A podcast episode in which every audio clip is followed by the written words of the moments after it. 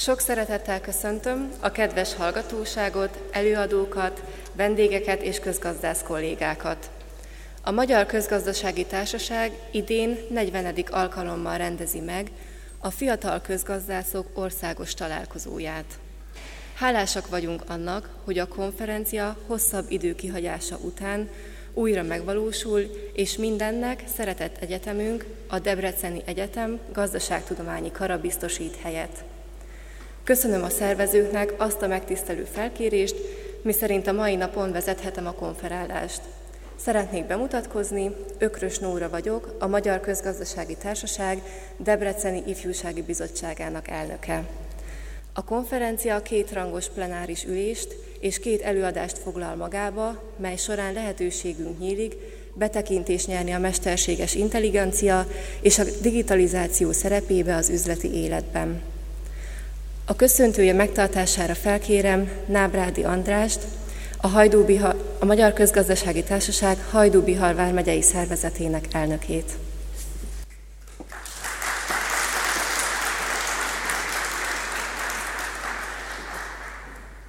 Tisztelt Főtitkárasszony, elnök úr, dékán helyettes úr, akik a pulpituson az elnökségben foglalnak helyet, sok szeretettel köszöntöm Önöket és a résztvevőket.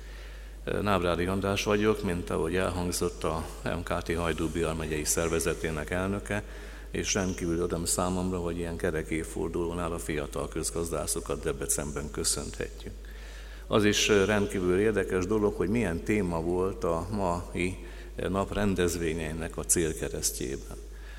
Digitális üzleti, digitalizáció az üzleti életben és a mesterséges intelligencia.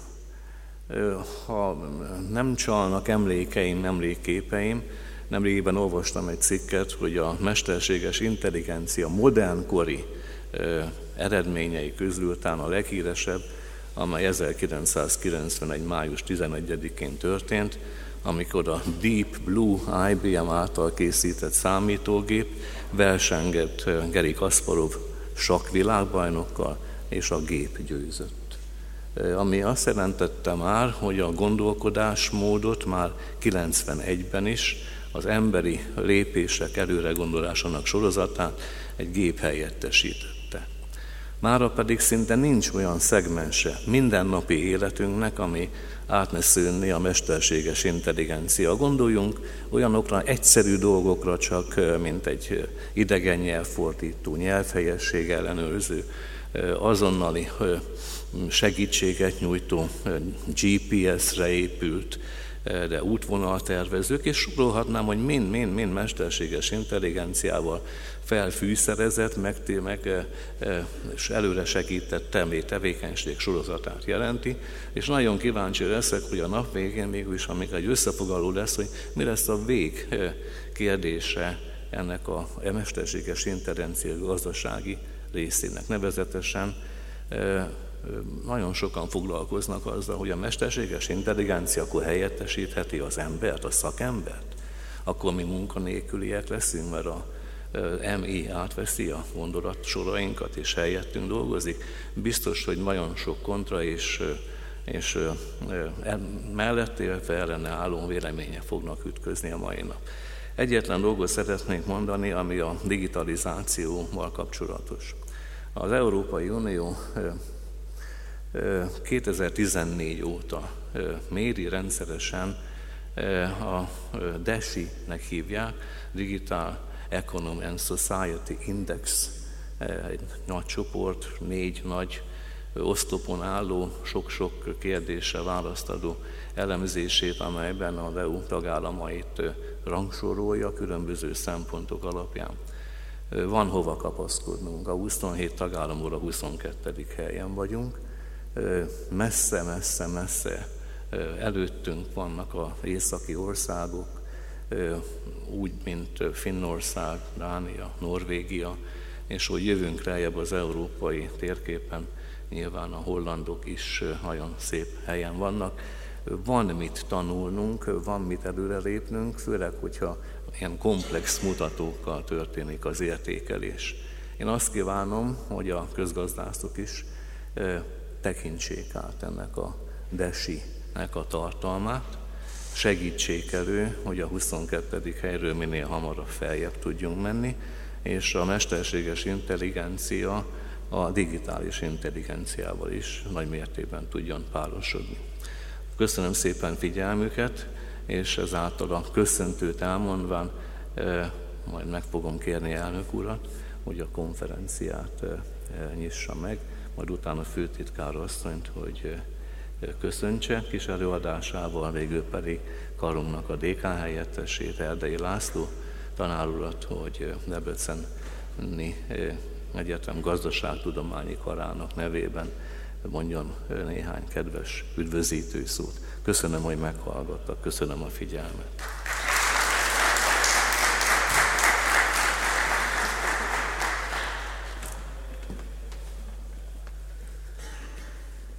Köszönjük elnök úrnak a tartalmas köszöntőjét. Én is sok szeretettel köszöntök mindenkit az idei Fiatal Közgazdászok Országos Találkozóján. Nagy megtiszteltetés, hogy én is részt vehetek a konferencia megnyitójában, már csak azért is, mert ez a 40. alkalom, hogy megrendezésre kerül a fikot, és azért ezek a kerekéfordulók mindig, mindig ígéretesek szoktak lenni.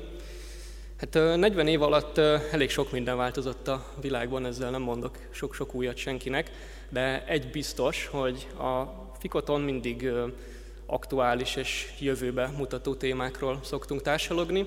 Így van ez ugye most is, hiszen a mesterséges intelligencia lesz a témánk.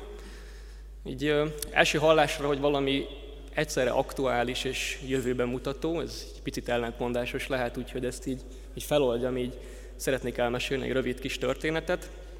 Történt ugyanis, hogy a napokban olvastam egy cikket arról, hogy egy neves tőke alapkezelő már egyébként most is használja a mesterséges intelligenciát befektetési döntések meghozásához.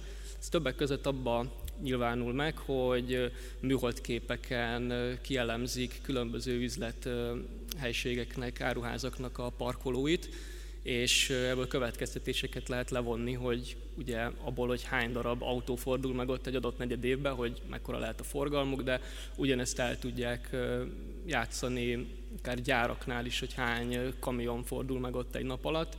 És egy érdekes dolog, ha már itt ugye, beszédekről van szó, és beszédek lesznek a mai konferencián, hogy egyébként különböző nagyvállalatoknak és hitelintézeteknek a vezetőinek a beszédjét is ki tudják elemezni ilyen modellekkel. És mondjak egy példát, ilyen olajipari cégeknek a vezetőjét tudják vizsgálni, hogy mondjuk mennyire gondolják komolyan, hogy 2050-re karbonsemlegesek lesznek.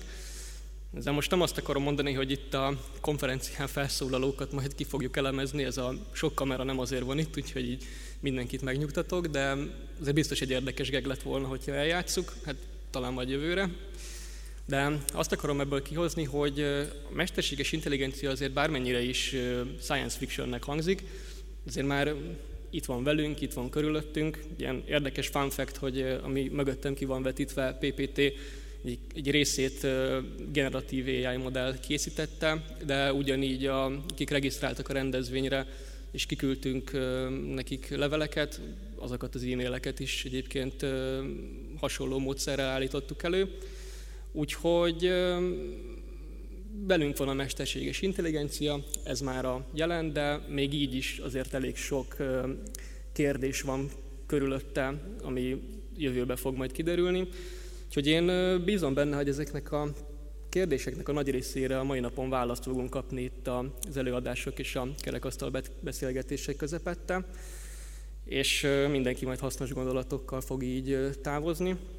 Úgyhogy én ezzel a történettel szeretnénk majd mindenkinek nagyon hasznos időtöltést kívánni és jó szórakozást, és át is adom a szót főtitkárasszonynak, hogy mondja el a köszöntőjét.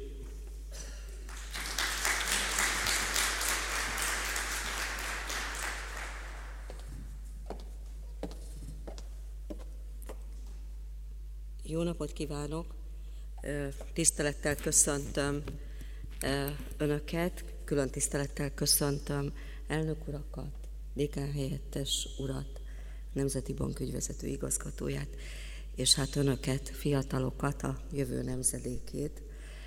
Egy olyan társaság nevében, aki az egyik legrégebbi civil szervezet, jövőre 130 éves lesz. A Magyar Közgazdasági Társaságnak olyan alapítói voltak, mint Tisza István, Szélkálmán, Vekerle Sándor, Falk Miksa, és sorolhatnám. Ezek közül hárman miniszterelnökök voltak, és hát mindegyikük a Magyar Tudományos Akadémiának is a tagja volt, ami azt gondolom, hogy jelzi, hogy a közgazdasági társaság alapítói a tudomány iránt mérhetetlenül elkötelezettek, és a közügyek iránt is nagyon érdeklődőek és elkötelezett emberek. Az alapító tagok közül több mint 120-ról neveztek el Budapesten utcát, úgyhogy én azt kívánom, hogy olyan méltó követői legyenek az önök sorából ezeknek az uraknak, akikről majd 130 év múlva ugyanígy fognak megemlékezni. Én azt gondolom, hogy nagyon igaz az a mondás, hogy a, a múlt kötelez, a jövő pedig követel, és hát közel 200 éve Széchenyi István látják? Igen. Széchenyi azt mondta, hogy a tudományos emberfő mennyisége a nemzet igazi hatalma. Én azt gondolom, hogy ha ez közel 200 éve igaznak bizonyult, akkor ma ez fokozottan igaz egy, egy olyan felgyorsult világban, ahol a technológiai fejlődés folyamatosan szinte azt kell, hogy mondjam, hogy percről percre új információkkal, új összefüggésekkel, új ismeretekkel lát el mindenkit, mindannyiunkat. Készülve erre a mai napra, hogy összeszedtem a Nobel-díjasainkat, ez több mint, több, több mint egy tucat Nobel-díjasról van szó, és hát nagy büszkeséggel tölthet el minket, hogy ez ugye két Nobel-díjassal is kiegészült az elmúlt két hétben, vagy egy hétben, és, és az egyik tudós a, a, a fizikának, egy, a részecske fizikának egy olyan területén alkotott olyat, amit másik két társával együtt Nobel-díjra alkalmasnak tartottak, amit hát nagyon nehezen is tudunk érteni, de minden bizonyal, ha ebben a dologban további előrelépés lehet, akkor az emberi élet szempontjából fontos funkciók is minél inkább ismerté válnak. És végül, de nem utolsó sorban azt hiszem méltán lehetünk büszkék Karikó Katalinra, aki, aki több milliárd embert mentett meg ettől a szörnyű betegségtől, és hát személyesen hétfőn fogok vele találkozni, de eddig a sajtóból, amit én róla megtanultam, az nem pusztán az, hogy egy milyen nagyszerű tudós, hanem egy milyen küzdő ember, aki a sors kihívásaival folyamatosan dacolva tudta elérni ezeket az eredményeket, és nagyon, nagyon fontos, szinte minden beszédében idézi Seje Jánost, akivel 16 éves korában virtuálisan találkozott, ugye akkor még csak leveleket tudtunk írni, vagy tud, tudtak írni, akitől azt tanulta meg, hogy, hogy a stressz az a mindennapjaink része. És a stressznek két tulajdonsága van. Van egy negatív stressz, ami ugye befeszít minket, és képtelenek vagyunk akkor a pozitív cselekvésre, és a pozitív stressz, és ő azt tanulta meg, hogy a negatív stresszt hogy kell átalakítani pozitívvá. És ez nagyon egyszerű elmondani, de mégis elmondom önöknek, és nagyon nehéz betartani. Mégpedig ebből az adódik, hogyha bármilyen helyzetbe kerülünk, bármilyen szituációba kerülünk, és esetleg vesztesen jövünk ki abból a szituációból. Mindig azt kell nézni, hogy mi mit tudunk tenni azért, hogy máskor ez ne következzen be mert magunkat tudjuk befolyásolni. Nyilván hatással vagyunk a környezetünkre, de a legfontosabb üzenet az az, hogy mindig azt nézzük, hogy saját magunk mit tudunk tenni azért, hogy legközelebb jobb pozícióba kerüljünk. Hogy mint magyar állampolgárok is büszkék tudjunk lenni a Nobel-díjasainkra, itt készítettünk egy összehasonlítást, hogy abszolút számban hogy állunk a nemzetek sorában a Nobel-díjasok számát tekintve, és amikor a Nobel, magyar Nobel-díjasról beszélünk, akkor ez azt jelenti, hogy vagy Magyarországon tanult, vagy Magyarországon kutatott, vagy Magyarországon tanított. És itt a baloldali oldalon azt lehet látni, hogy Izraellel és Norvégiával együtt Magyarországa mondjuk a 15 a kollégáim 15-17-et írtak, de tulajdonképpen holt versenyben a 15 helyen vagyunk a, a világ 200 országa közül, azt gondolom, hogy ez egy nagyon szép eredmény. És hogyha azt nézzük, hogy az egy lakosra jutó Nobel-díjasok száma hogy néz ki, akkor pedig még, még büszkébbek lehetünk erre. És ha büszkék vagyunk, akkor ebből tanulnunk kell, és akkor tudunk kimagasló teljesítményt elérni, és nem feltétlenül reális azt kitűzni, hogy mindenkiből Nobel-díjas kutató legyen, vagy író. De azt azért érdemes kitűzni, hogy amit csinálunk, abban a legjobbak legyünk, és hát úgy tűnik, hogy erre nagyon sok magyar képes. Nem csak Nobel-díjasaink vannak, hanem, hanem nagyon sok innovátor, aki jelentősen befolyásolta az életünket. Biztos kevesen tudják, hogy, hogy több mint száz évvel ezelőtt az első Ford prototípust egy magyar tervező tervezte. Az, hogy a, magát a számítógépet használni tudjuk, abban Najman Jánosnak elévülhetetlen érdemei vannak, és sorolhatnám azokat a hazai innovátorokat, akik befolyásolták a Föld, Földön élő emberek életét, vagy, mint a Rubik kocka, ismertétette Magyarországot. Egy olyan csártot tettünk föl erre a, a, az ábrára, ami azt mutatja, hogy a négy ipari forradalom, ugye az első az a gőzgépek megjelenésével 1860-ban kezdődött, hogy a technológiai fejled, fejlődés mennyire drive az innovációkat.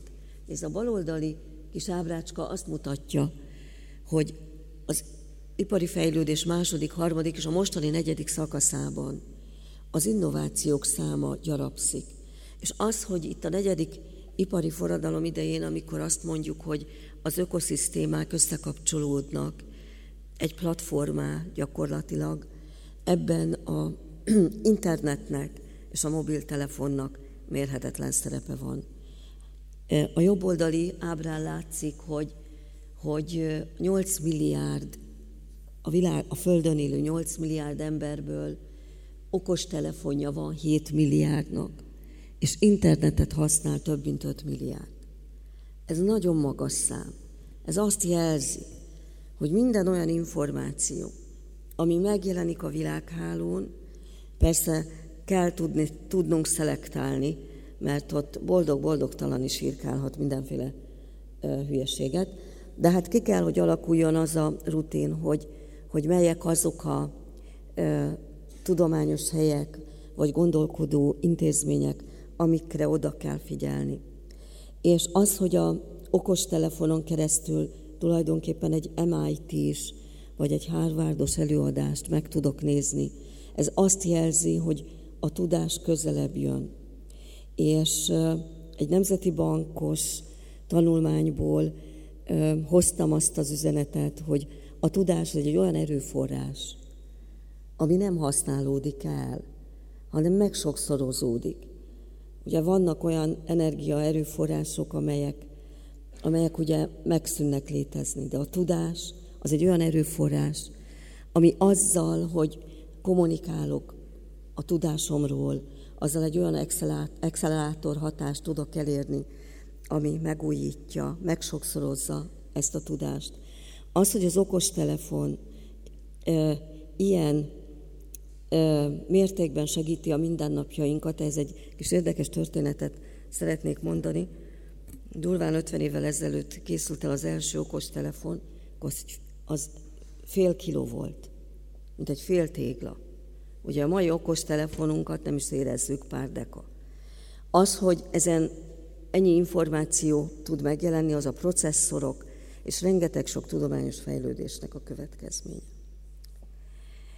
E, ezt az ábrát is egy e, Magyar Nemzeti Bankos kiadványból hoztuk, amely a World Talent Rankinget mutatja.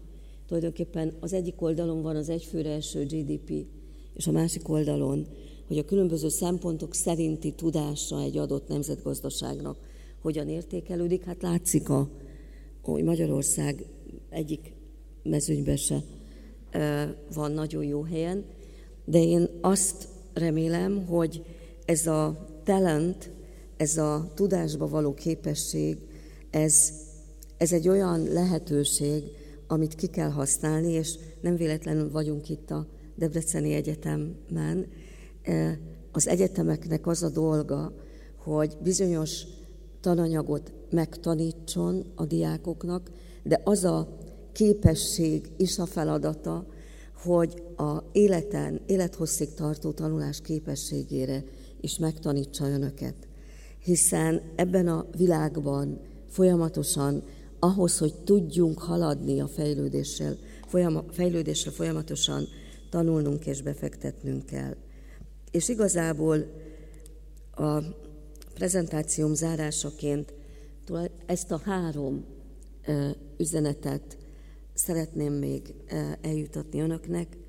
Nagyon fontos, a ter- gazdálkodás tudományi karon vagyunk, és én is közgazdász vagyok, de azért a természettudományoknak a szerepe meghatározó. Ne felejtsük el, hogy, hogy az, az nagyon, nagyon fontos. Nagyon fontosak azok az úgynevezett soft képességek, amelyek arra tesznek minket alkalmassá, hogy tudjunk együtt dolgozni, hogy megértsük a másikat, hogy lényegre törekedjünk. Nagyon fontos a lényegre látás, lényeglátás képessége. A kérdés képessége.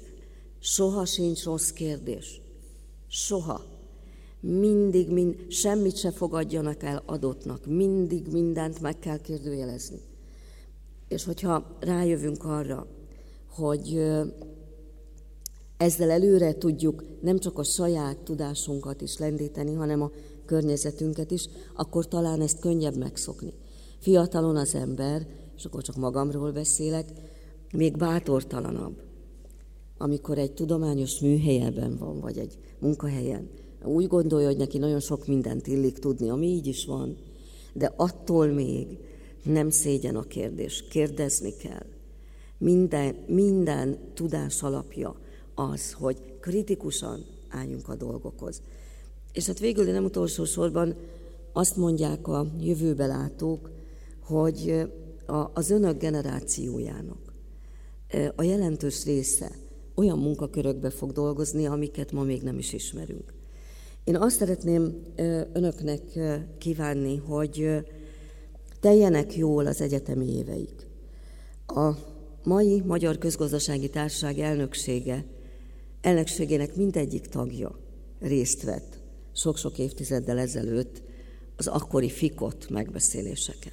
Nagyon szerettük, és még mindig ezeket a megbeszéléseket visszaidézzük. Hogy csak említsek közülük néhányat. Bokros Lajos, Matolcsi György, Patai Mihály, Bot Péter Ákos, rengetegen. Rengetegen a közgazdasági társaság fiatalok szervezetének munkájában részt vett. Én örülök, hogy ennyi arcot itt látok, és remélem, hogy önök mind a közgazdasági társaság tagjai már. Legyenek büszkék arra, hogy egy ilyen szervezetnek a tagjai, legyenek aktívak, keressék a tapasztalatokat, a idősebb generáció, aki persze nincsen, mert mi mindannyian még fiatalok vagyunk, de azért az elmúlt évtizedek alatt rengeteg sok tapasztalatot szereztünk, használják ki ezt. Sok sikert kívánok Önöknek az életben, és a mai naphoz pedig egy nagyon jó tanácskozást. Köszönöm, hogy meghallgattak.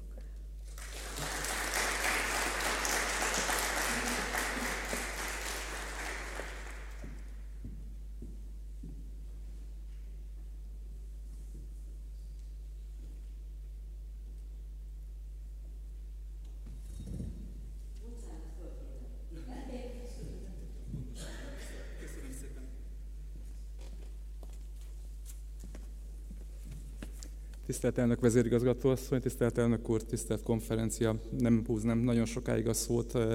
A gondolatébresztő előadások előtt a gazdaságtudományi, Debrecen Egyetem gazdaságtudományi karának nevében nagy örömmel köszöntöm Önöket, és nagyon büszkék vagyunk arra, hogy ebben az évben karunk adhat helyszínt ennek a kiemelten fontos tanácskozásnak. A kar stratégiájában, küldetésében benne is van az, hogy a formális oktatáson kívül egyébként találkozást, találkozási lehetőséget biztosítsunk mindazok számára, akik a szakma iránt érdeklődnek, elkötelezettek, és hát a legújabb trendeket szeretnék megismerni. Itt egy rövid tulajdonképpen közös gondolkodásra hadd invitáljam meg önöket, próbálják azt elképzelni, hogy vagy körülbelül 400-500 év múlva a történetírás az mit fog a mai korról vajon írni. Eh, ahogy mi megnézzük, hogy mit írtak 400-500 évvel ezelőtt, a történelmi írásban még elsősorban nem a gazdasági események domináltak. 500 évvel ezelőtt eh, olvashatunk a gyarmatosítás fontosságáról, olvashatunk a, protestáns, a protestáns fordulatról a európai vallás tekintetében, olvashatunk a kínai birodalom szárnyalásáról, életszínvonal tekintetében, majd bezárkózásáról, a virágzó mogul birodalomról, amelyet aztán később persze a gyarmatosítás alapvetően átformált, vagy mit fognak a mai korról írni. Történészek szeretnek egyébként címkéket adni a különböző századoknak. Szoktak beszélni hosszú 18. századról, amely elkezdődik az ipari forradalom környéke tájékán, és valamikor az első világháború környékén záródik. Rövid 20. századról, amelyet Hobsbawm 1914-től 1989-ig számít, nyilván az első világháború, és talán a keleti blokk felbomlása idézőjelben a, a hidegháború vége jelezhet határokat. Mit fognak vajon mondani a 21. századról? Mi most azt érezzük, én legalábbis feltétlenül azt érzem, hogy eddig csak annyit tudok a 21. századról mondani, hogy ez egy gyors század. Rengeteg olyan esemény történik velünk, amely talán nem volt várható napjainkban.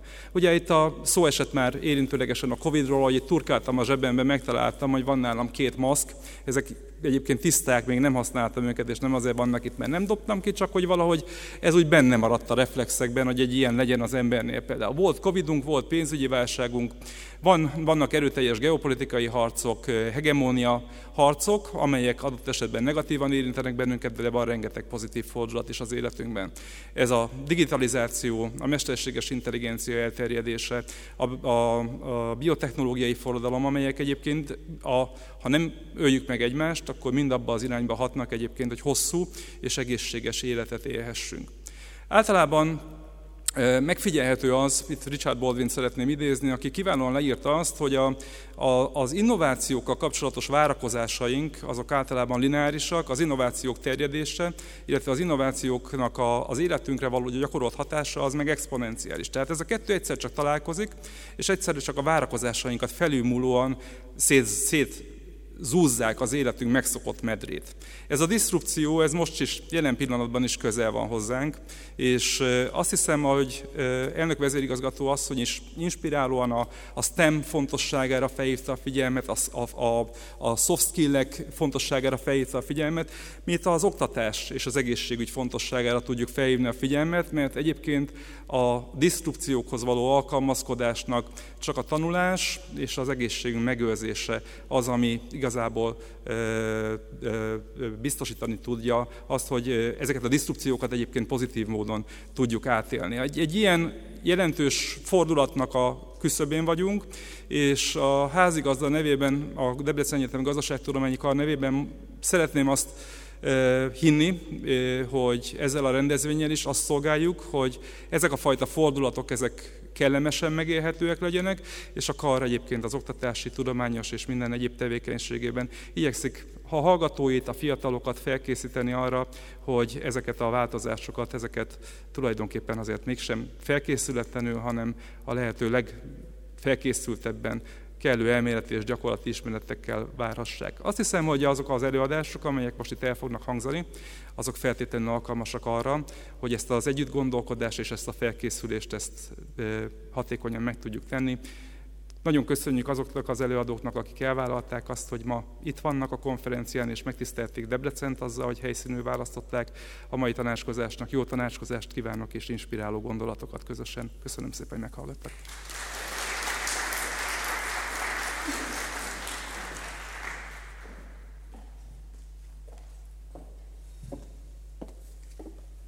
Köszönjük szépen az esemény ünnepélyes megnyitását. A soron következő gondolatébresztő előadás megtartására felkérem Szombati Anikót, aki a Magyar Nemzeti Bank digitalizációért és fintech fejlesztésért felelős ügyvezető igazgatója. Előadásának címe A jövő pénze, a pénz jövője.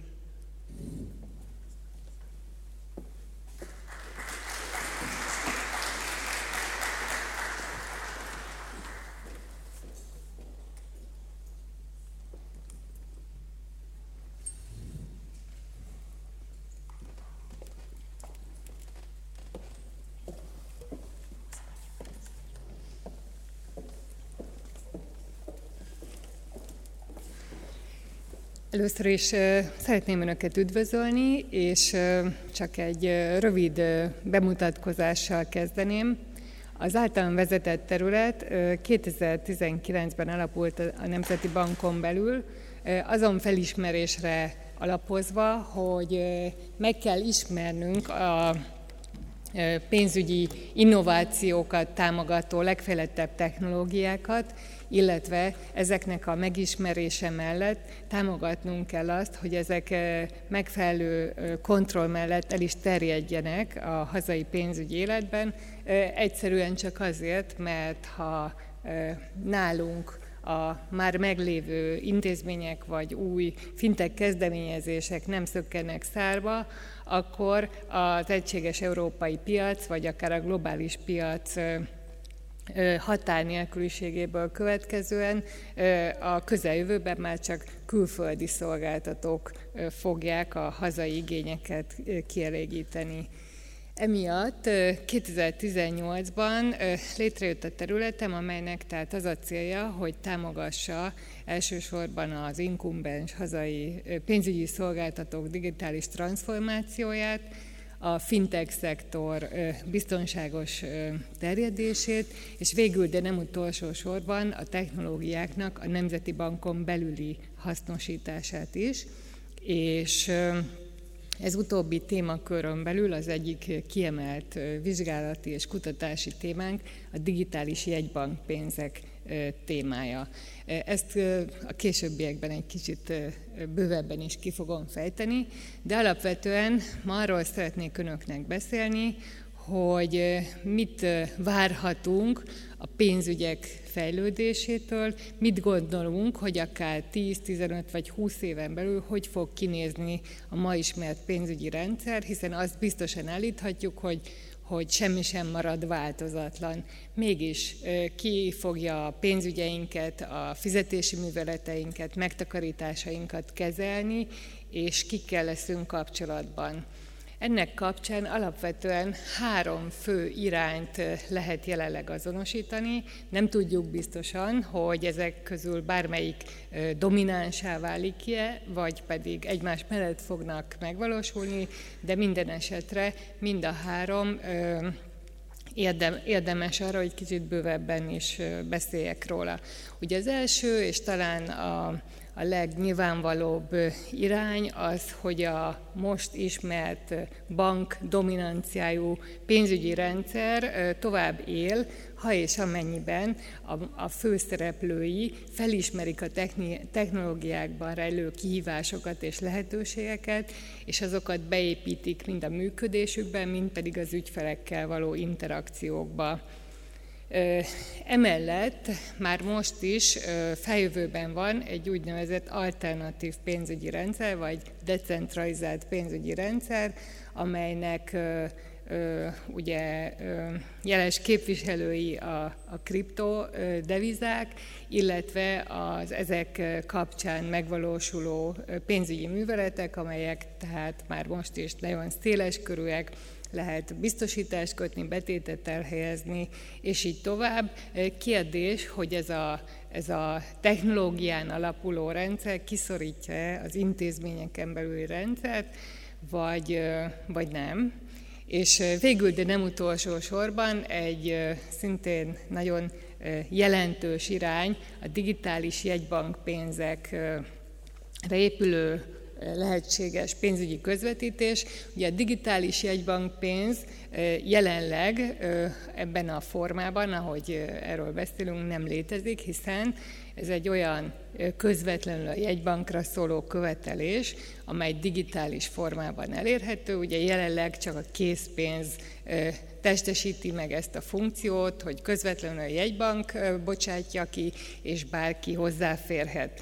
Ugye ennek a digitális megvalósítása az, amin a világ 93 százaléknyi egyéb jegybankjával együtt dolgozunk, és amely nagyon ígéretesnek mutatkozik. Erről is fogok majd részletesebben beszélni. Tehát röviden akkor arról, hogy mikor beszélhetünk digitálisan versenyképes pénzügyi rendszerről, akkor, ha a ma ismert bankok, biztosítók megfelelnek a COA technológiai kihívásának, és mind a működésükben, mind pedig a, a ügyfelek számára felkínált döntéshozatal során.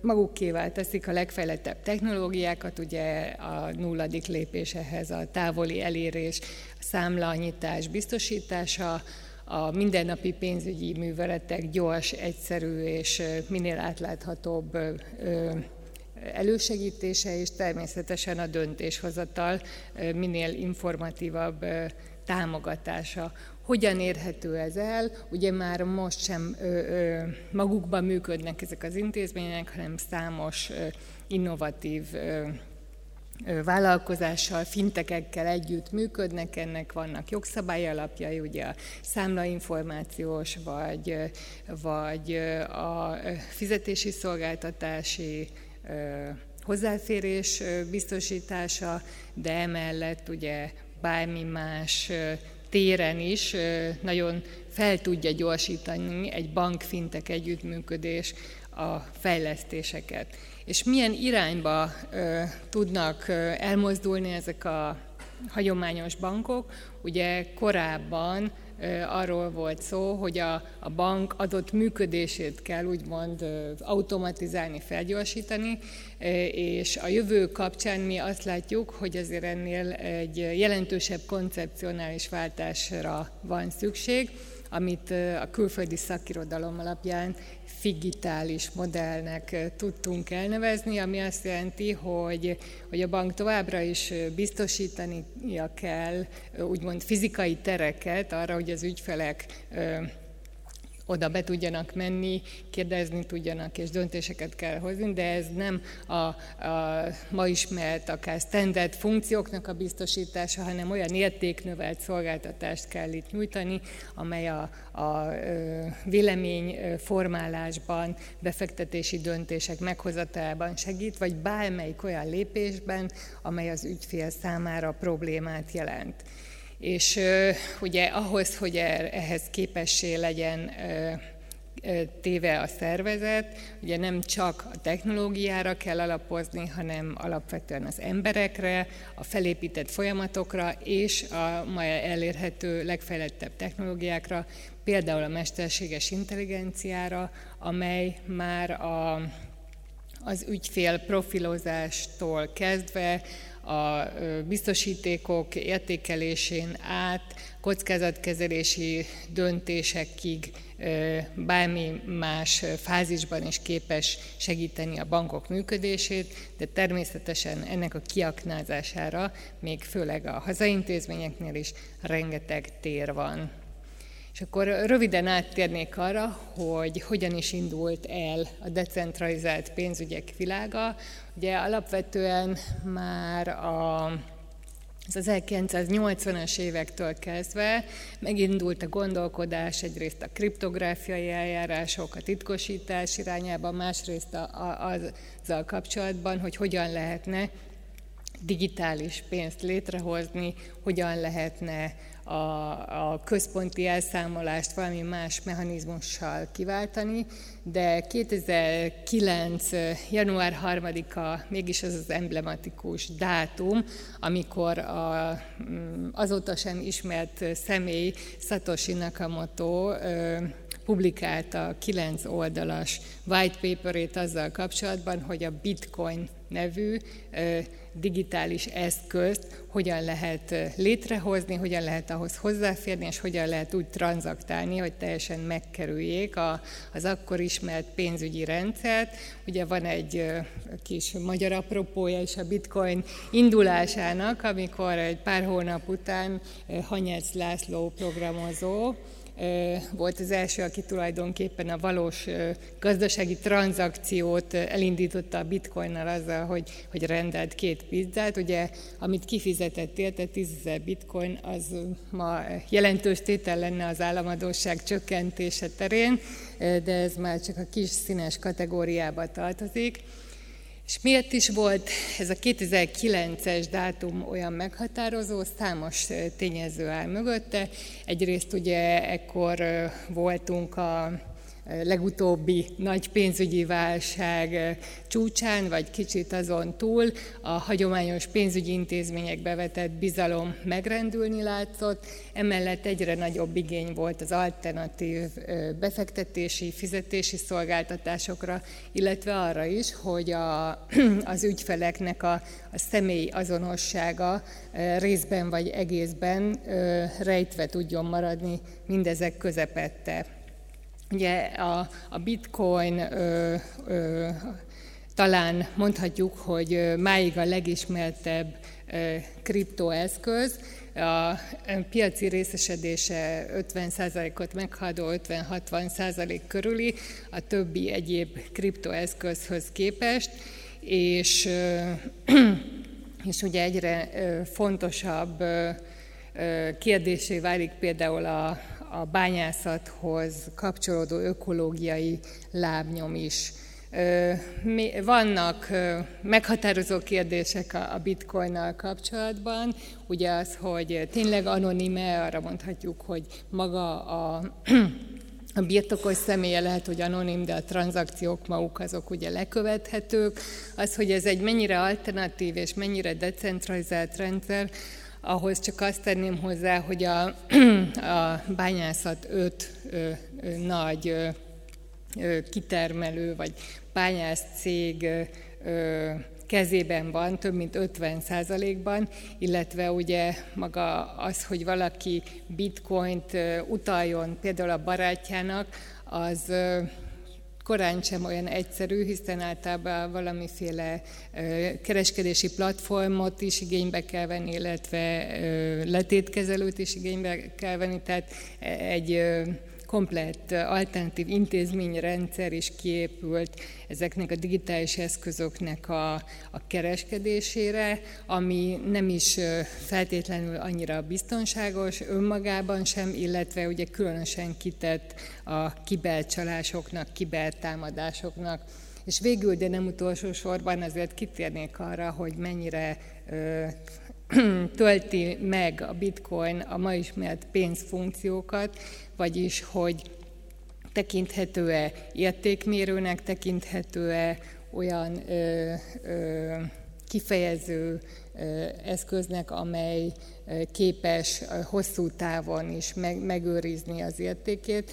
Ugye ehhez a az ár volatilitás ad fogódzót, hogy megválaszoljam ezt a kérdést. Ugye tekintve azt, hogy nagyon nagyon tág határok között mozog az ára, hiszen ez egy alapvetően spekulatív eszköz, nincs mögötte gazdasági teljesítmény, nincs mögötte kibocsátó jegybank, illetve a mögött álló gazdaság sem, ezért az értékmérő funkciót sem tudja tulajdonképpen kifejezni, illetve ugye a tranzakciós sebesség is alapvetően 20 perc és fél óra között mozog, ami azt jelenti, hogy a, hogy a mindennapi életben a fizetési eszköz funkciót sem tudja betölteni.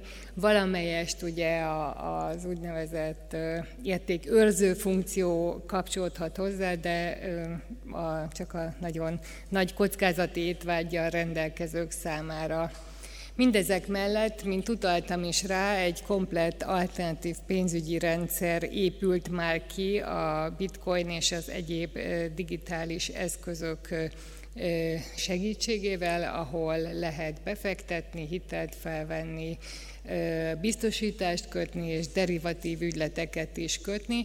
Ugye nagyon sokan ezt a pénz vagy a befektetések demokratizálásaként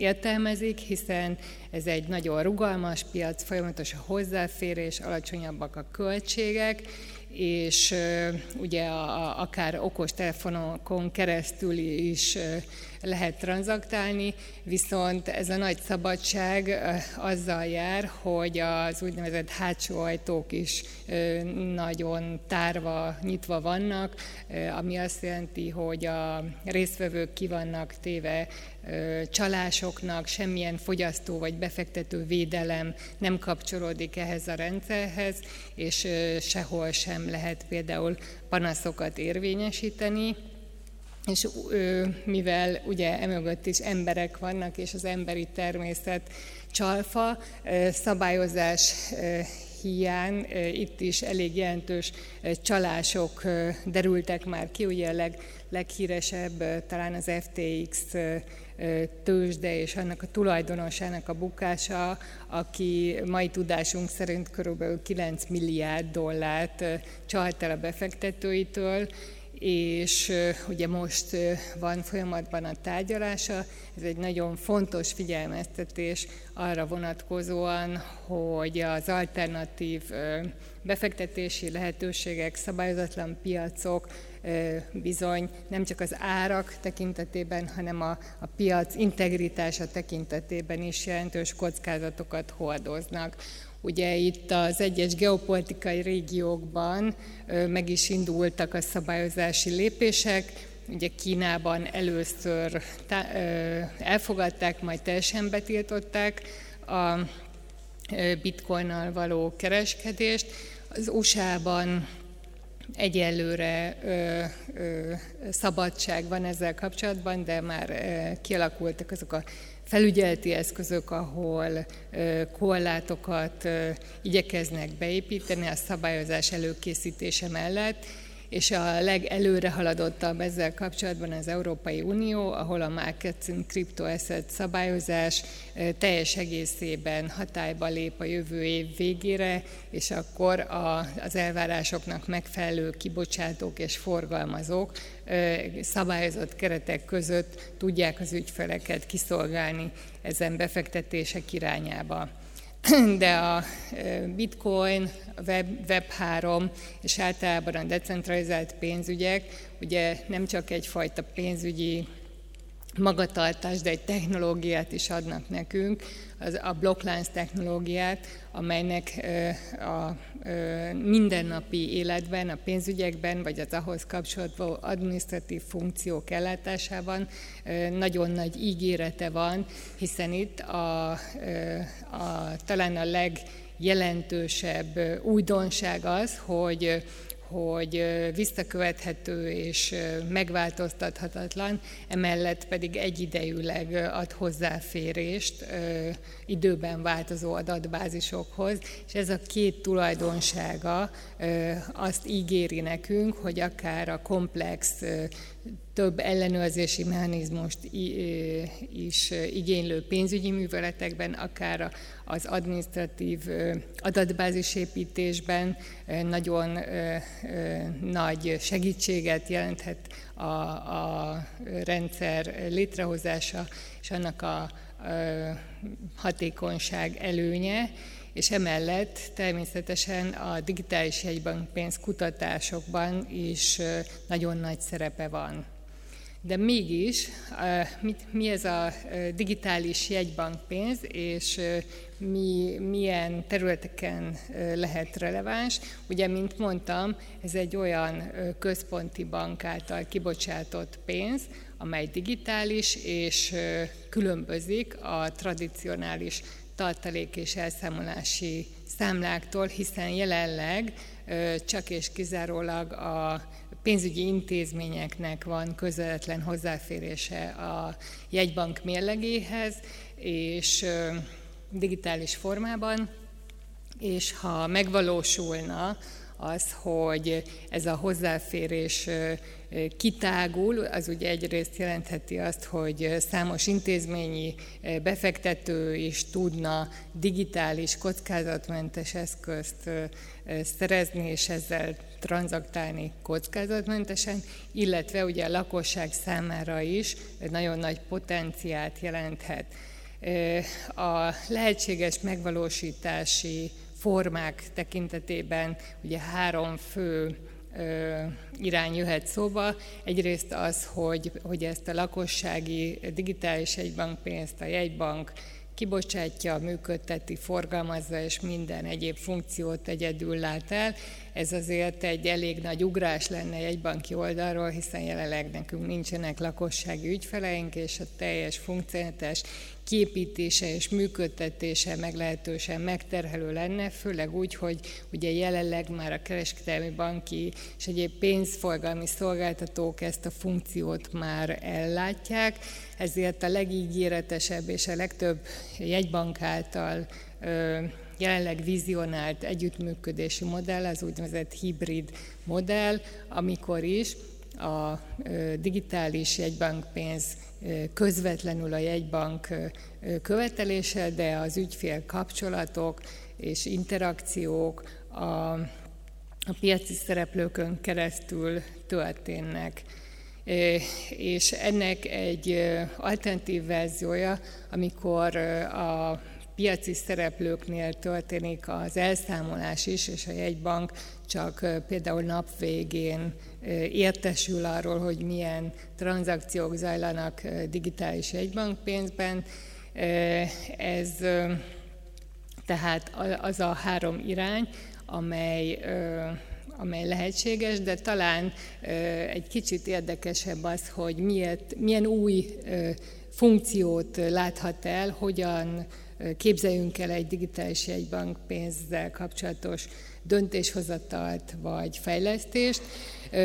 Mi 2020-ban kezdtünk el a témával részletesen foglalkozni, és 21-ben publikáltunk egy tanulmánykötetet, amely többek között tartalmazza ezt az ábrát is, azzal kapcsolatban, hogy mi a szükséges döntések lehetséges logikai sorrendje azzal kapcsolatban, hogy egy jól működő és a mostani pénzügyi szolgáltatók által nyújtott formákat kiegészítő digitális pénz készüljön, és ne pedig az őket kiszorító megoldásokban gondolkozzunk. Ugye a legfontosabb az, hogy beazonosítsuk, hogy mi a cél, miért van erre szükség, mi az a fennálló piaci kudarc, vagy mi az a nagyon erős közpolitikai cél, ami miatt egy ilyen jelentős vállalkozásba kell a jegybanknak a fejszét belevágni, és utána lehet dönteni sok egyéb kérdésben, például, hogy milyen szerepet adjunk a, a kereskedelmi bankoknak, és ezzel kapcsolatban az, hogy milyen technológiát választunk, tulajdonképpen ez, ez az utolsó pont. Egyrészt amiatt, mert minden egyéb döntésnek ugye arra kell alapulnia, hogy mi a végső cél, illetve a technológia annyira gyorsan fejlődik, és annyira széles körül már, hogy ez alapvetően nem korlátozza a döntéshozatalunkat. De mégis mik lehetnek ezek az úgynevezett piaci kudarcok, vagy közpolitikai motivációk, amik kiinduló pontot jelentenek, Ugye a világ jegybankjai nagyon sok ilyen, ilyen irányt beazonosítottak. Talán az egyik legfontosabb az, hogy jelenleg is nagyon sokan vannak, akiknek még nincs bankszámlája, őket ugye unbanked populationnek hívjuk, de emellett, akiknek formálisan ugyan van, de mégsem használják az ehhez kapcsolódó elektronikus fizetési megoldásokat, őket underbanked populationnek hívjuk, és az ő számarányuk nagyon magas, még amellett is, hogy a főtitkár asszony által bemutatottak szerint ugye nagyon nagy már az okostelefon elterjedtsége a világon, de körülbelül 1,7 milliárdan vannak, akik még nem rendelkeznek bankszámlával. Ha nekik ingyenesen az állam, illetve az összes állampolgárnak tulajdonképpen ingyenesen biztosítana egy ilyen digitális bankszámlát, az nagyon sokat segítene abban, hogy ők is bekerüljenek igazából a pénzügyi körforgásba és a készpénz használaton túl is tudjanak pénzügyi műveleteket végezni. Egy másik irányból lehet egy motiváló faktor az, hogy a további pénzügyi innovációt úgy tudjuk ösztönözni, hogyha létrehozunk egy olyan modern technológiai platformot, amelyet a jegybank üzemeltet, amelyhez mindenkinek hozzáférése van, és ahova a szolgáltatók új szolgáltatásokat fejleszthetnek. Emellett természetesen lehet egy indok az, hogy hogy a ma elektronikus fizetésekként ismert kártyás fizetések alternatíváját hozzuk létre nemzeti szinten, hiszen ezek jelenleg amerikai szolgáltatók által dominált területek, és szükség lehet arra, például egy válsághelyzetben, ha őket mondjuk kibertámadás éri, vagy bármely rendszerleállás történik, hogy legyen egy robosztus hazai rendszer, amely, amely ilyen extrém körülmények között is tudja nyújtani a digitális fizetési lehetőségeket.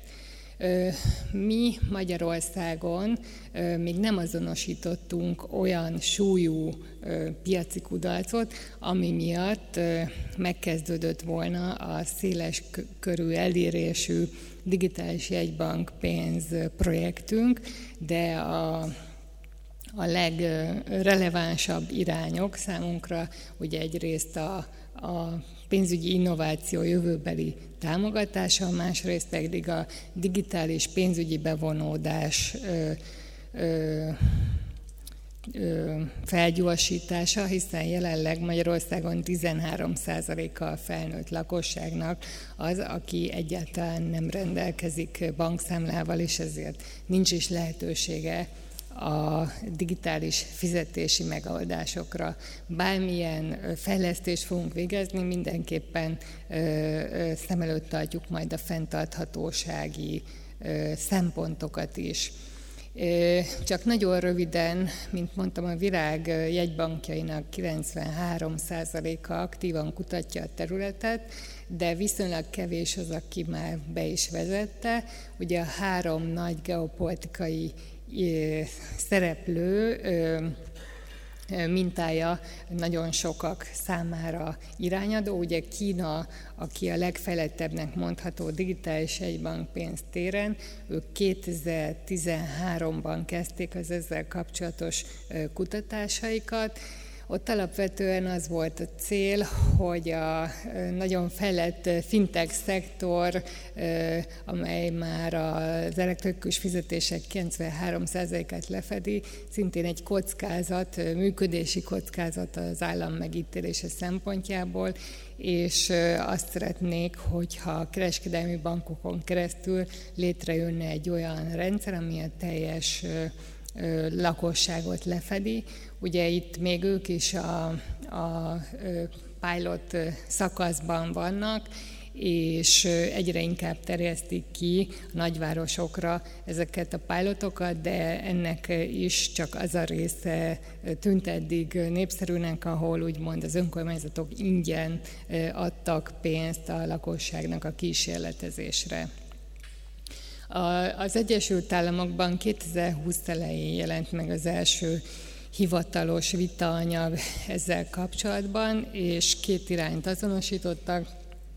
Egyrészt a pénzügyi bevonódás irányát, ott kb. 5% az unbanked arány, illetve a határon átnyúló fizetések gyorsítása, ami ö, céljuk lehet.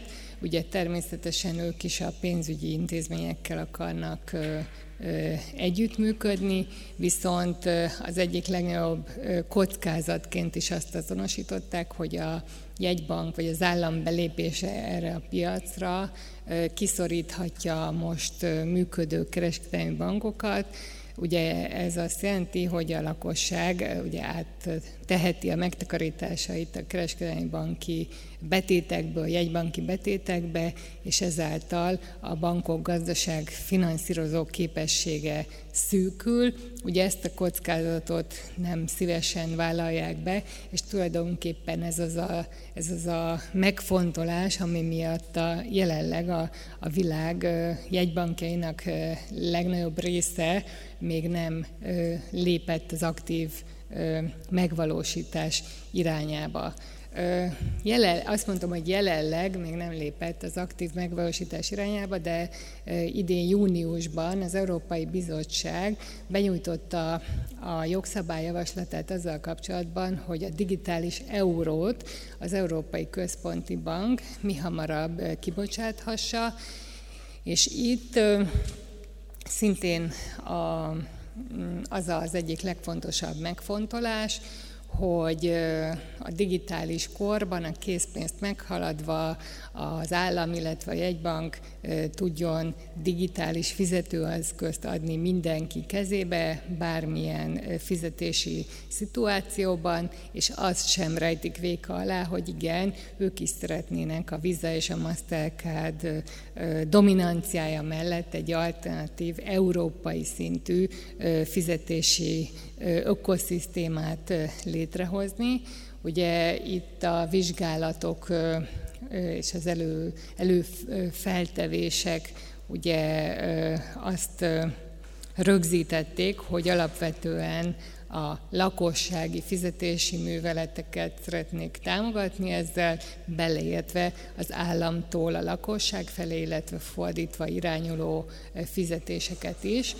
Ugye a tervezési szakaszt 2020-ban kezdték, és már nagyon sok döntést meghoztak ezzel kapcsolatban, és ugye most az európai jogalkotás kezében van igazából az, hogy mennyire gyorsan tud előre haladni ez a projekt, hiszen a bizottsági javaslatot jelenleg a tanács, majd később a parlament is tárgyalni fogja, úgyhogy jövőre parlamenti választások is lesznek, tehát nem kizárt, hogy az egész döntéshozatal akár 2025-ig elhúzódhat, ami azt jelenti, hogy a digitális euró hamarabb, körülbelül 2027-ben lehet elérhető. Mindemellett nagyon sok a kritikus hang, mert nem látják teljesen megalapozottnak sokan, hogy, hogy mit, mit tud nyújtani a digitális euró,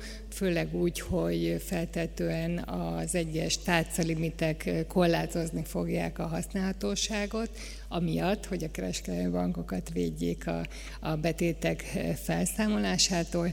Tehát ez egy nagy kérdés a jövőben, hogy valóban az eurózónában ki és milyen megfontolásból fog digitális eurószámlát nyitni, és azzal fizetni, és a megszokott fizetési módjait pedig abba hagyni.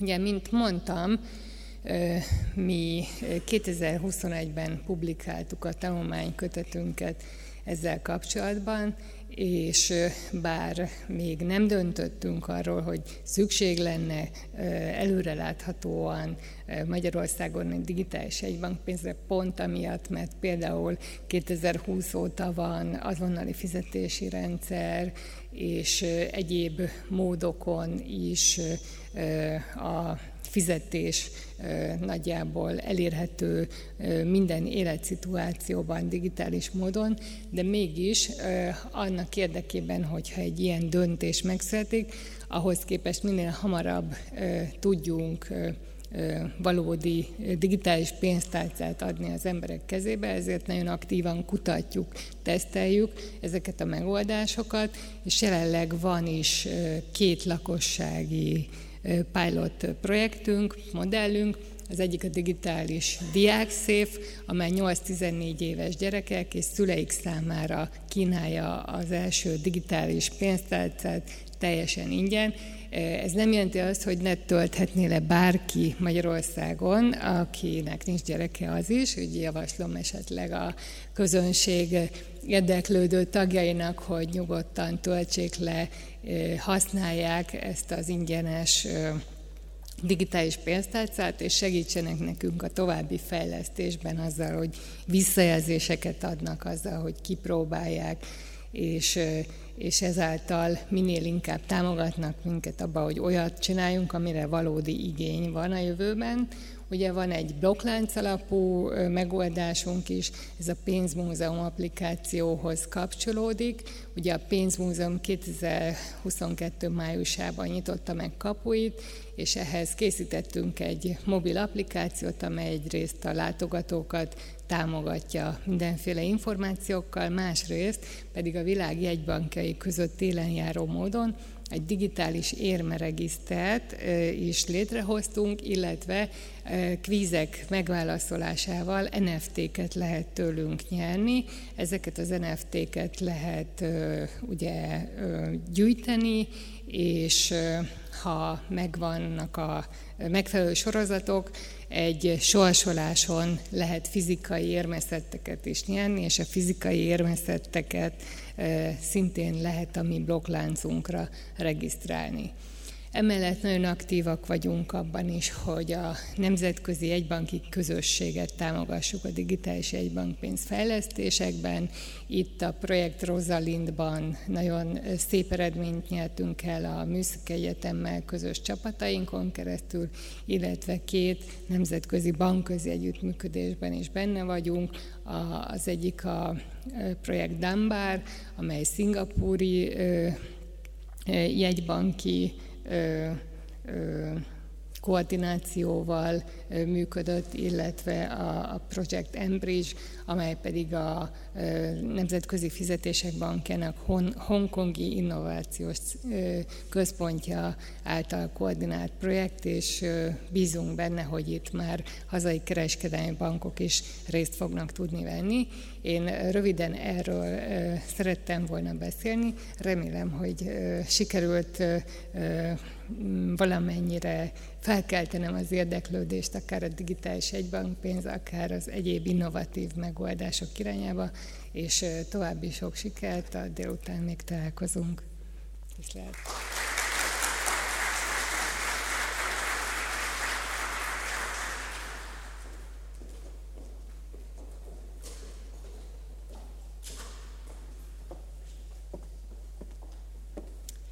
Köszönjük szépen Szombati Anikónak, a Magyar Nemzeti Bank digitalizációért és fintech fejlesztésért felelős ügyvezető igazgatójának értékes előadását. Ezúton szólítom Bánkuti Balog Lillát, a Neumann János Egyetem Magyar Nemzeti Bank intézetének mesteroktatóját, vezető szakértőjét. Előadásának címe Feltörekvő technológiák geopolitikai hatásai.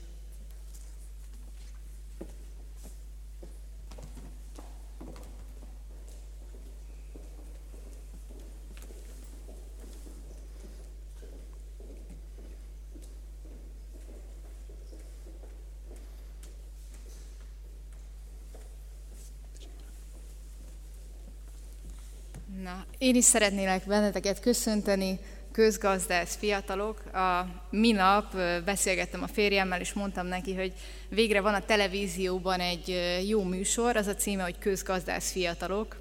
Hát ő ezen elég nagyot nevetett, hogy kiderült, hogy ez a kőgazdag fiatalok, úgyhogy ezt nem ajánlom nektek, hogy nézzétek, de köszöntelek benneteket. Az előadásom címe nem teljesen, mint a felvezetőben elhangzott, de hasonló, a mesterséges intelligencia, mint technológiai átmenet. Erről szeret, szeretnék ma nektek beszélni, és azért is örültem nagyon, hogy a mai értekezésnek a témája a mesterséges intelligencia, mert az én doktori kutatási témám az valóban a feltörekvő technológiáknak a geopolitikai aspektusai, és többek között ebben a mesterséges intelligenciával is foglalkoztam. És azért tartom ezt nagyon fontosnak, mert annak ellenére, hogy ugye az elmúlt évben kifejezetten óriási hype van a mesterséges intelligencia körül, kifejezetten a generatív AI, illetve a ChatGPT megjelenésével, azért nagyon máshogy gondolkodtunk még erről a témáról 5 vagy akár 10 évvel ezelőtt is. Ezért tartom azt fontosnak, hogy helyezzük el a mesterséges intelligenciát annak a kontextusában. Szoktam más tudományterületekről is néha előadásokat hallgatni, és többek között például kvantummechanikáról, és múltkor, amit hallottam, abban egy professzor azt mondta, hogy egy ember számára a téridőt talán úgy lehet a legkönnyebben felfogni, megérteni, hogy az idő az, hogy nem minden egyszerre történik, és a tér pedig az, hogy nem minden velünk történik. Úgyhogy azt gondolom, hogy a látókörünket a mesterséges intelligencia kapcsán is érdemes így kitágítani, hogy ugyanúgy tűnhet ebben az időpillanatban, hogy minden az emmi körül forog, látnunk kell annak a történeti aspektusait is, illetve hogy milyen más globális megatrendekkel van összefüggésben. És akkor beszélnék is ezekről a trendekről. Ugye a társadalmi gazdasági változásoknak több magas szintű mozgató rugója van, Herman Kahn, illetve John Naisbitt jövőkutató volt az, aki ezt az úgynevezett megatrend kifejezést behozta a köztudatba. A megatrendnek a jellemzői azok, hogy óriási léptékűek, hogy nagyon nagy hatással vannak, hogy egymással kölcsönhatásban állnak, valamint, hogy legalább 10-15 éves élettartamot ölelnek fel, és pont ezért egy kiszámíthatatlan világban olyan biztos pontot adnak, ami köré érdemes tervezni. Ilyen globális megatrendek, én most a Kopenhágai Jövőkutató Intézetnek a kategorizálását hoztam ide, egyébként nyilván sokfélét lehet találni, általában 10-20 darab ilyen trendet szoktak megkülönböztetni. A világtrendek közül a globalizáció, illetve a deglobalizáció, a népességnek a növekedése, ugye 2100 körül nagyjából 10 milliárd főre teszik a föld népességének a tetőzését, Arról egyébként már nem szokás beszélni, hogy ugyanez a modell 15%-os valószínűséggel 6 milliárd főt prognosztizál, ami ugye merőben más képet festene. Környezeti fenntarthatóság nagyon fontos, illetve az öregedő népességnek a trendje, hogy más nem mondjak, 2050-ben például Japánban már több 80 év fölötti ember lesz, mint gyermek, manapság is már több felnőtt pelenkát adnak ott el, mint gyermekpelenkát. Társadalom és egyént érintő trendek kapcsán az individualizmus, az egyénnek a térnyerése, az egészségtudatosság nagyon fontos. Nem tudom, hányan vannak itt, akik növényi tejjel isszátok a kávétokat? Na hát azért kezdődik, kezdődik, igen. Az urbanizációs trend 2007 volt az az év, mikor átfordult ez a trend olyan irányba, hogy már a Földnek, Föld több mint a fele városokban él, és ebből nagyon sok ugye megacity van, 10 millió fölötti népességgel rendelkező város. Gazdasági trendek közül fontos kiemelni a vagyoni koncentrációt, ugye az egyenlőtlenségeknek a növekedésére gondolunk, a gazdasági növekedést, ami a mostani létünknek a kényelmét, sok áldását és egyben átkát is okozta bizonyos szempontból a szolgáltatás gazdaságnak a térnyerését, illetve a hálózatos gazdaságot, tehát hogy itt a platform, a sharing economy, mindenféle ilyen dolog eszetekbe juthat. És a technológiai és tudományos megatrendek közül a mérnöki haladás, a konnektivitás, tehát az, hogy mind közlekedésileg, mind ugye a ahogy Hegedűs Éva említette, az okostelefonok kapcsán össze vagyunk kapcsolva egymással, a biotechnek a forradalma, és ezek közül egy a mesterséges intelligencia és az automatizáció. Tehát annak ellenére, hogy, hogy az MI csak egy a globális megatrendek közül, mégis miért mondjuk azt, hogy központi jelentőségű? Ugye hasonlóan a gőzgéphez az elektromossághoz és az internethez. A mesterséges intelligencia egy micsoda. Most mindenki egyszerre kiáltja felém, hogy Ez egy általános célú technológia, azaz General Purpose Technology, GPT. Mit jelent ez a kifejezés? Azt, hogy ez egy olyan technológia, aminek a felhasználása széles körű, tehát a termelési folyamatokban, a tervezéstől, a gyártáson keresztül egészen, egészen az értékesítésig, utókövetésig vannak felhasználási módjai. Ezen kívül sokféle felhasználása van, tehát különböző iparágakban használjuk, illetve komplementer, kompatibilis a jelenleg létező termelési megoldásainkkal. És akkor kicsit a definíciók felé evezve, mit is nevezünk mesterséges intelligenciának? Én itt az Európai Parlament kutatási szolgálatának a definícióját hoztam. Ez pedig így hangzik, hogy az emmi olyan rendszerekre utal, amelyek intelligens viselkedést mutatnak azáltal, hogy elemzik a környezetüket, és bizonyos fokú autonómiával lépéseket tesznek meghatározott célok elérése érdekében. Az, e, az emminek az első hulláma az, amit úgy hívunk, hogy szimbolikus AI, szimbolikus mesterséges intelligencia. Ez szakértői rendszerekre utal, amikor humán szakértők, azaz programozók precíz, szabályozott eljárásokat készítenek, ezeket hívjuk úgy, hogy algoritmusok, és ezek az algoritmusok segítenek abban, hogy bonyolult matematikai, statisztikai feladatokat végrehajtsanak széleskörű és bizonytalan változók esetében, ami ugye emberi erővel nagyon nehéz lenne. Az egyik kollégám mesélte, hogy hát jó pár évvel ezelőtt, mikor az ő édesapja, vagy lehet, hogy nagyapja egy gyárban dolgozott, akkor ez a mesterséges, hát akkor organikus intelligencia úgy nézett ki, hogyha valami bonyolult mérnöki dolgot ki akartak számolni, akkor volt egy szoba, ahol ült öt néni, reggel elmondták nekik, hogy mit kéne kiszámolni, egész nap dolgoztak rajta, majd a nap végén odaadták, hogy ennyi az eredmény, nem tudom, ennyi acélt kéne felhasználni az adott termékhez. Úgyhogy ez, ezek azok a fajta folyamatok, amit az EMMI nagyon meggyorsít de az első hullámos mesterséges intelligencia legjobban korlátozott környezetben tud működni. Ezzel szemben a második hullámos mesterséges intelligencia, amit ma ismerünk, az már adatvezérelt és gépi tanulás alapú. Tehát a logikája ugyanaz, mint az első hullámosé, de nagyon fontos szerepet játszanak benne az adatok és a gépi tanulásnak a, a metodológiája. A második hullámos mesterséges intelligencia megoldások intelligens magatartást tudnak követni konkrét feladatokban, mikre gondolunk itt.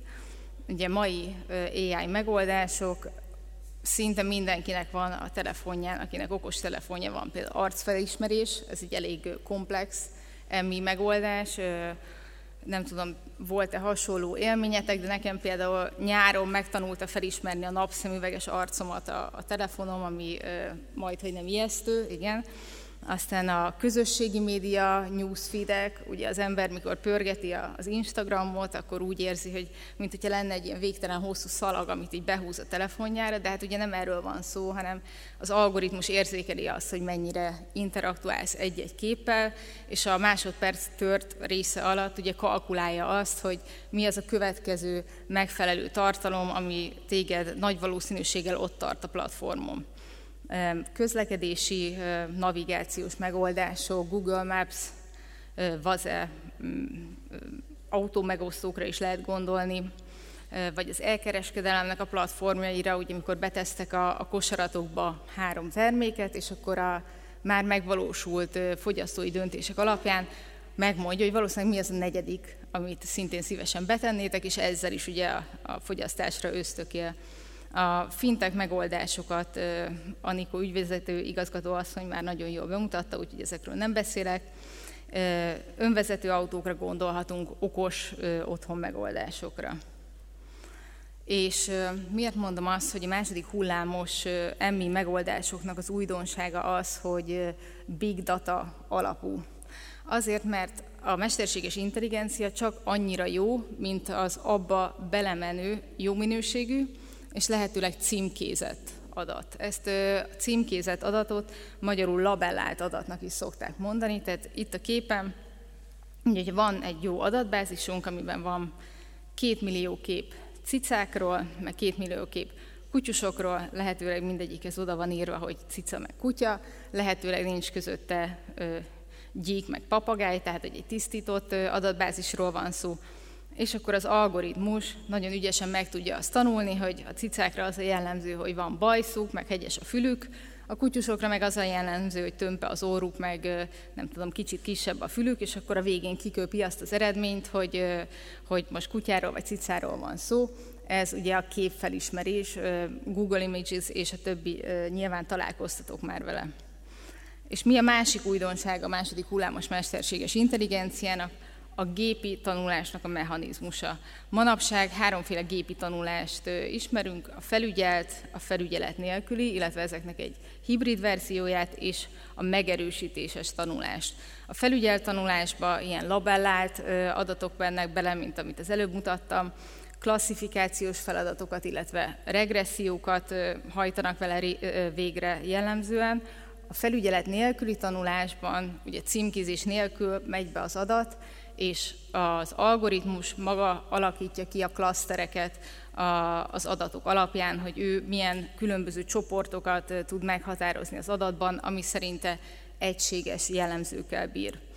A megerősítéses tanulás pedig ez a legújabb vagy legmodernebb fajtája, ami olyan algoritmusokra utal, ami egyrészt reagál a környezetére, de amikor kiadja a megoldást, utána feedbacket is inkorporálja az addigi algoritmusba, és így folyamatosan tanítja, tanítja magát. És ugye beszéltünk itt már a mesterséges intelligenciáról, most a gépi tanulásról, és van még a gépi tanulásnak egy alkategóriája, ezt hívják mély tanulásnak. Ez nem más, mint gépi tanulás mesterséges neurális hálózatoknak a használatával. Most mik is ezek a mesterséges neurális hálózatok? Az így kinéző rendszerek, az olyan rendszerek, amikben az adatok feldolgozása több mesterséges neuronból álló rétegben párhuzamosan zajlik. Ugye ez az emberi agynak a működését próbálja leképezni, és azt számít mesterséges neurális hálózatnak, ahol legalább két ilyen rejtett rétege van ezeknek a neuronoknak, és ehhez kapcsolódóan szoktunk beszélni az úgynevezett black box, vagyis fekete doboz effektusról, mert hogyha itt a, az algoritmusba bemegy valamilyen input adat, és utána kapunk egy outputot, amire esetleg nem számítottunk, meglepő vagy hibás, az nagyon-nagyon nehéz visszakövetni, hogy hol történt meg az a számítás, ami ezt az eredményt kiadta, mert ugye látszik, hogy rendkívül sok pontban és sok összekötetés alapján történik meg a számítás. És akkor térjünk át arra, hogy bár ugye itt beszéltünk arról, hogy, hogy tudományos fantasztikum-e az emmi, vagy nem, hát mi az, amit még nem tud a mesterséges intelligencia? Elsősorban fontos azt leszögezni, hogy az emminek a harmadik hulláma, bár szoktak róla beszélni, ez még nem létezik. Ez spekulatív.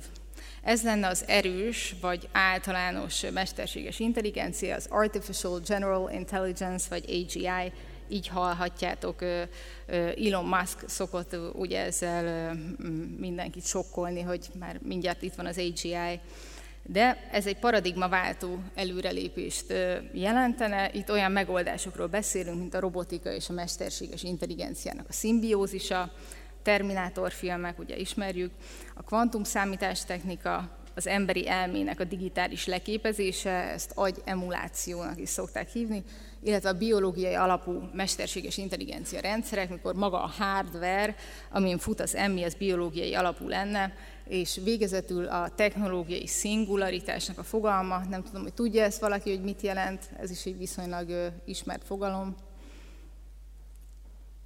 Igen, készfeltétellel lehet mondani.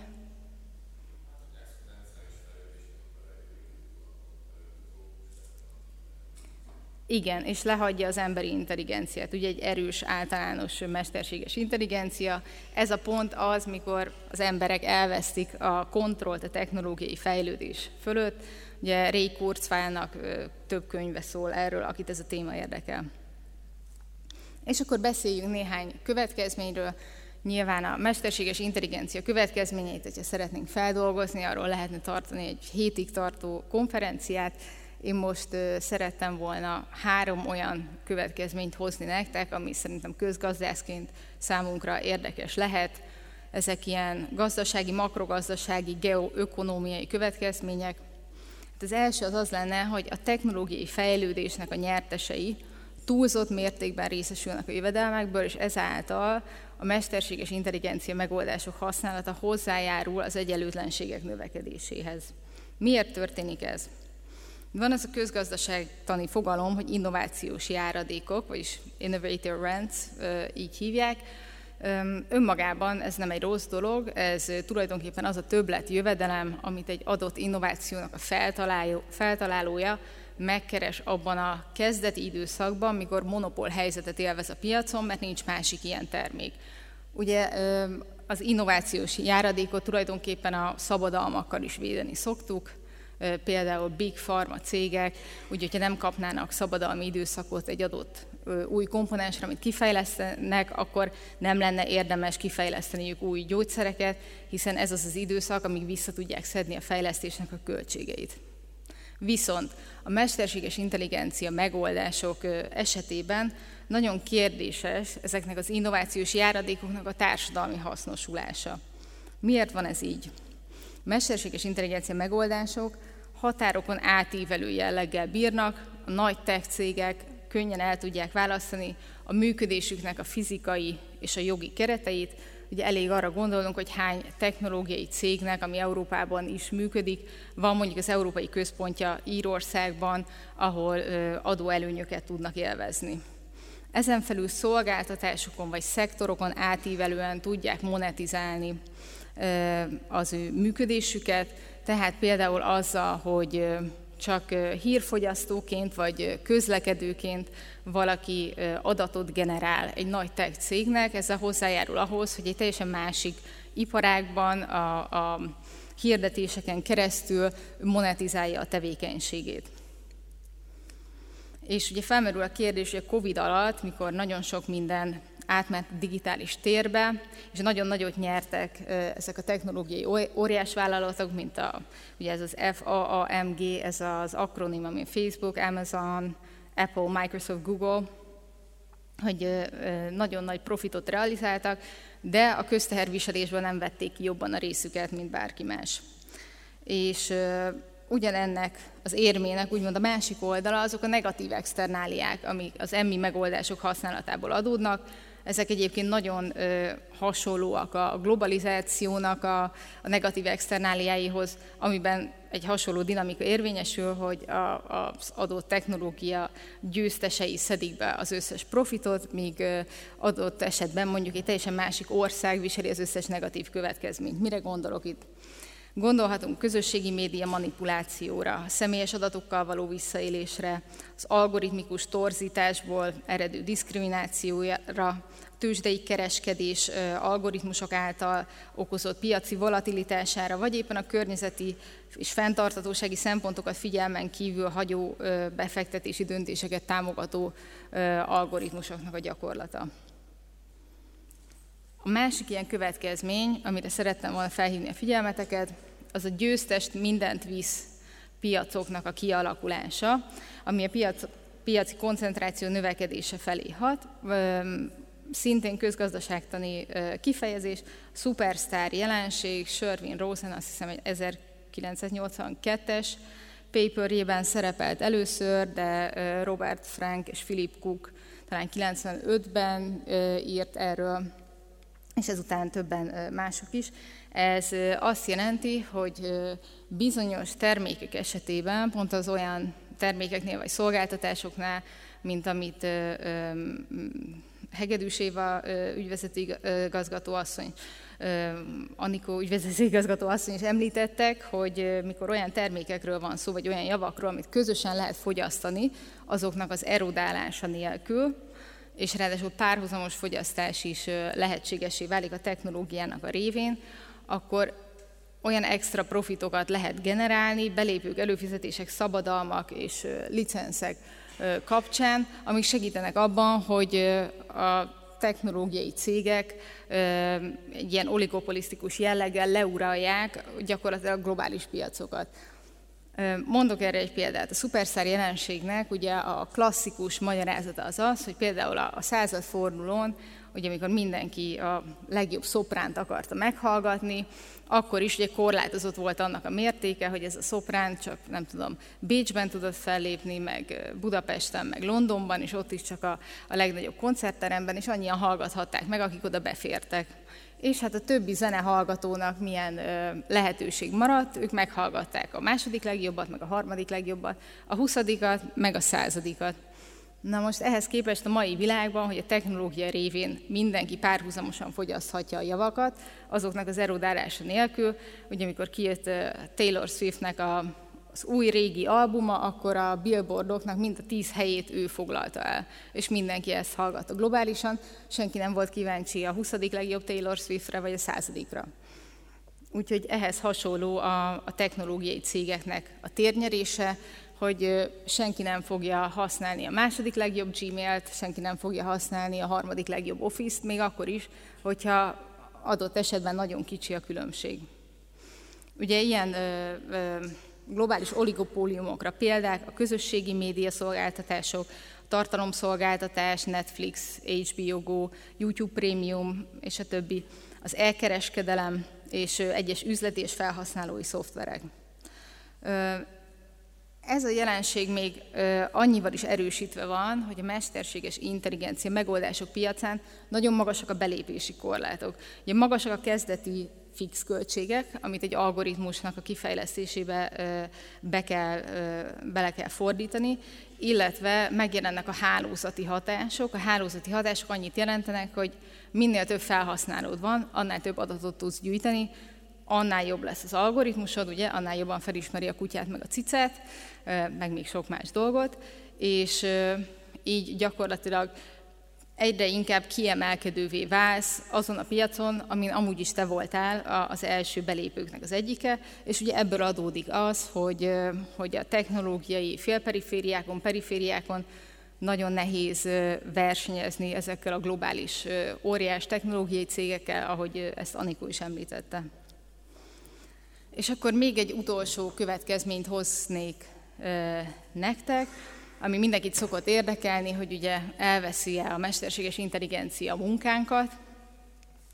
Régen az úgynevezett SBTC, vagy Skill Bias Technological Change elmélet volt a meghatározó, ez az elmélet azt mondja ki, hogy mesterséges intelligencia által az alacsony mm,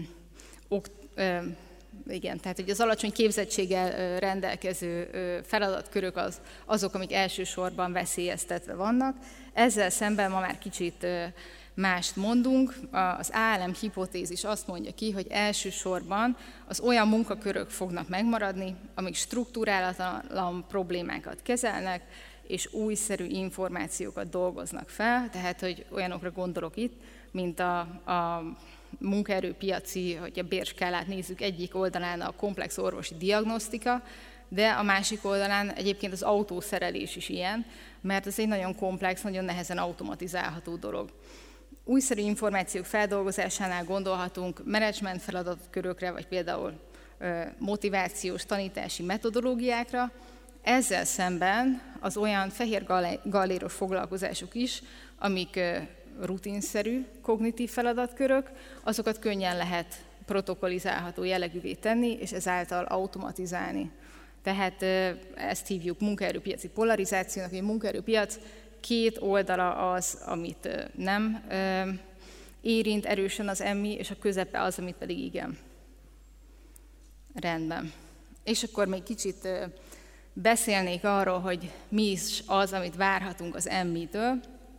Ez a görbe, amit itt feltettem, ez a Gartner nevű technológiai tanácsadó cégnek az úgynevezett hype ciklus görbéje.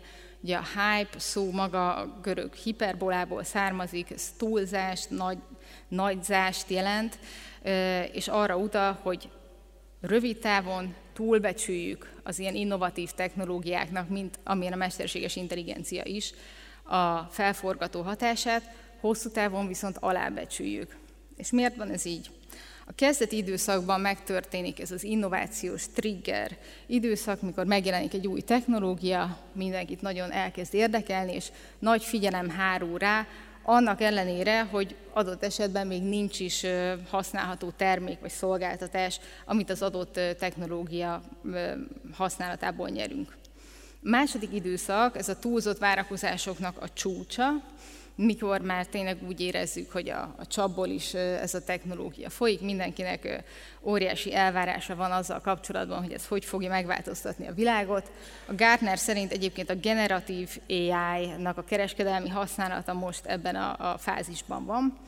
Ezután következik egy kiábrándulási gödör, mikor a kezdeti elvárt nagy eredmények nem történnek meg, és a, a közfigyelem, de a befektetői figyelem is elfordul ettől a technológiától. Majd következik egy megvilágosodási emelkedő, mikor megjelennek a második, harmadik generációs termékek, egyre több felhasználási mód kezd elterjedni, és a végső fázisban a produktivitási platón pedig főáramossá válik az adott technológiának a felhasználása, és nyilván a profitabilitása is. Úgyhogy ez, ez a fajta emberi elvárásokról jellemző ábra, az, ami megmagyarázza az, hogy miért becsüljük túl rövid távon az emmi felforgató potenciáját, és hosszú távon alábecsüljük. És egy utolsó példát hoztam arról, hogy nem minden sikeres kezdet jelent technológiai átmenetet, és ez lenne hozzátok egy kérdésem, még pedig az, hogy emlékeztek-e rá, hogy melyik volt az e-, első elektromos autó? Porsche P1, igen. Még tippek?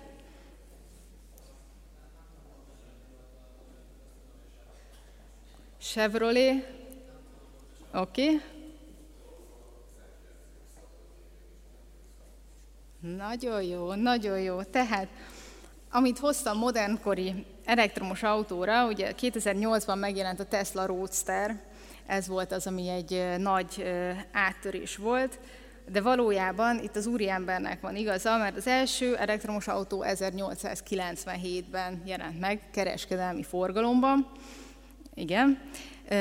amit itt a képen láttok, az nem más, mint egy New Yorki taxi. Ez az Electric Car and Wagon Company-nek az egyik modellje, és egyébként itt a századfordulón évente 1500 darabot adtak el belőle, ami hogyha azzal összehasonlítjuk, hogy a Toyota Prius, ami ugye az első ilyen hibrid autó volt, 97-ben, mikor megjelent, a debütálásának az évében 323 darab fogyott belőle. Tehát már a századfordulón 1500-at adtak el ezekből az elektromos autókból.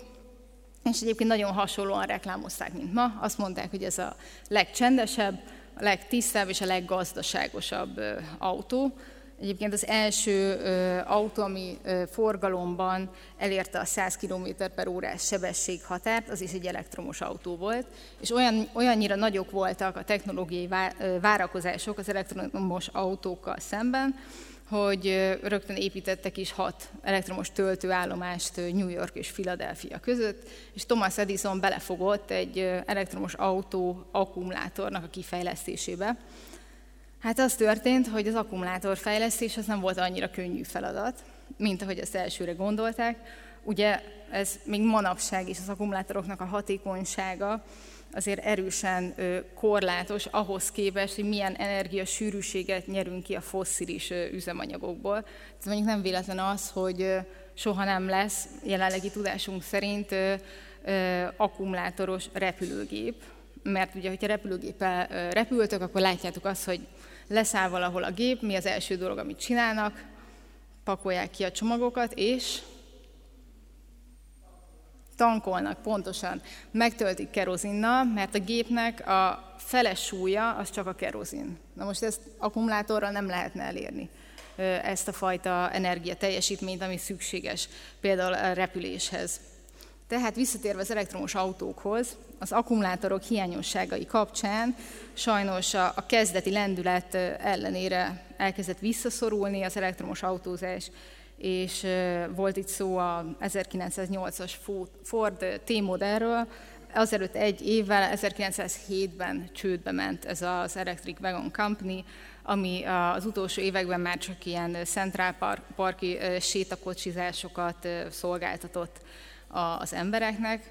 És milyen érdekes, hogy ezután, az első fellendülés után majd, hogy nem száz év kellett, mire Kalifornia, Kalifornia állam elsőként elkezdte behozni azokat a szabályozásokat, ami az elektromos autóknak az előmozdítása felé hatott a 90-es években, és ugye ekkor kezdett visszatérni ez a technológia, és hát azt hiszem a múlt évben a globális kocsi eladásoknak egy ilyen 14 százalék az újaknak volt elektromos, ebben az évben lehet, hogy 18 lesz, de hogyha ezt kumuláljuk, ez azt jelenti, hogy még 30 év múlva is a, az utakon lévő kocsi állománynak körülbelül az egyharmada 40 százaléka lesz elektromos, tehát még mindig a belső égési motor lesz a domináns technológia.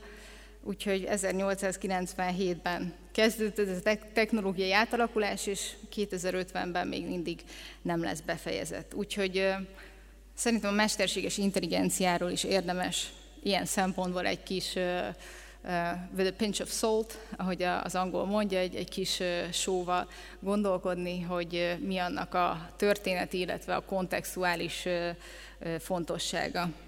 Úgyhogy ennyit szerettem volna elmondani, hogyha fönt lesznek a, a szlájdok valahol a weboldalon, akkor megtaláljátok a, a forrásokat, amikből dolgoztam, érdemes utána olvasni ezeknek a témáknak, szerintem izgalmasak. És nagyon fontos, aki még nem jár mesterképzésre, Neumann János Egyetem, MNB Intézet, Nemzetközi Gazdálkodás és Gazdaság, Nemzetközi Gazdaság és Gazdálkodás, NGG szak, ide kell felvételizni. Köszönöm szépen.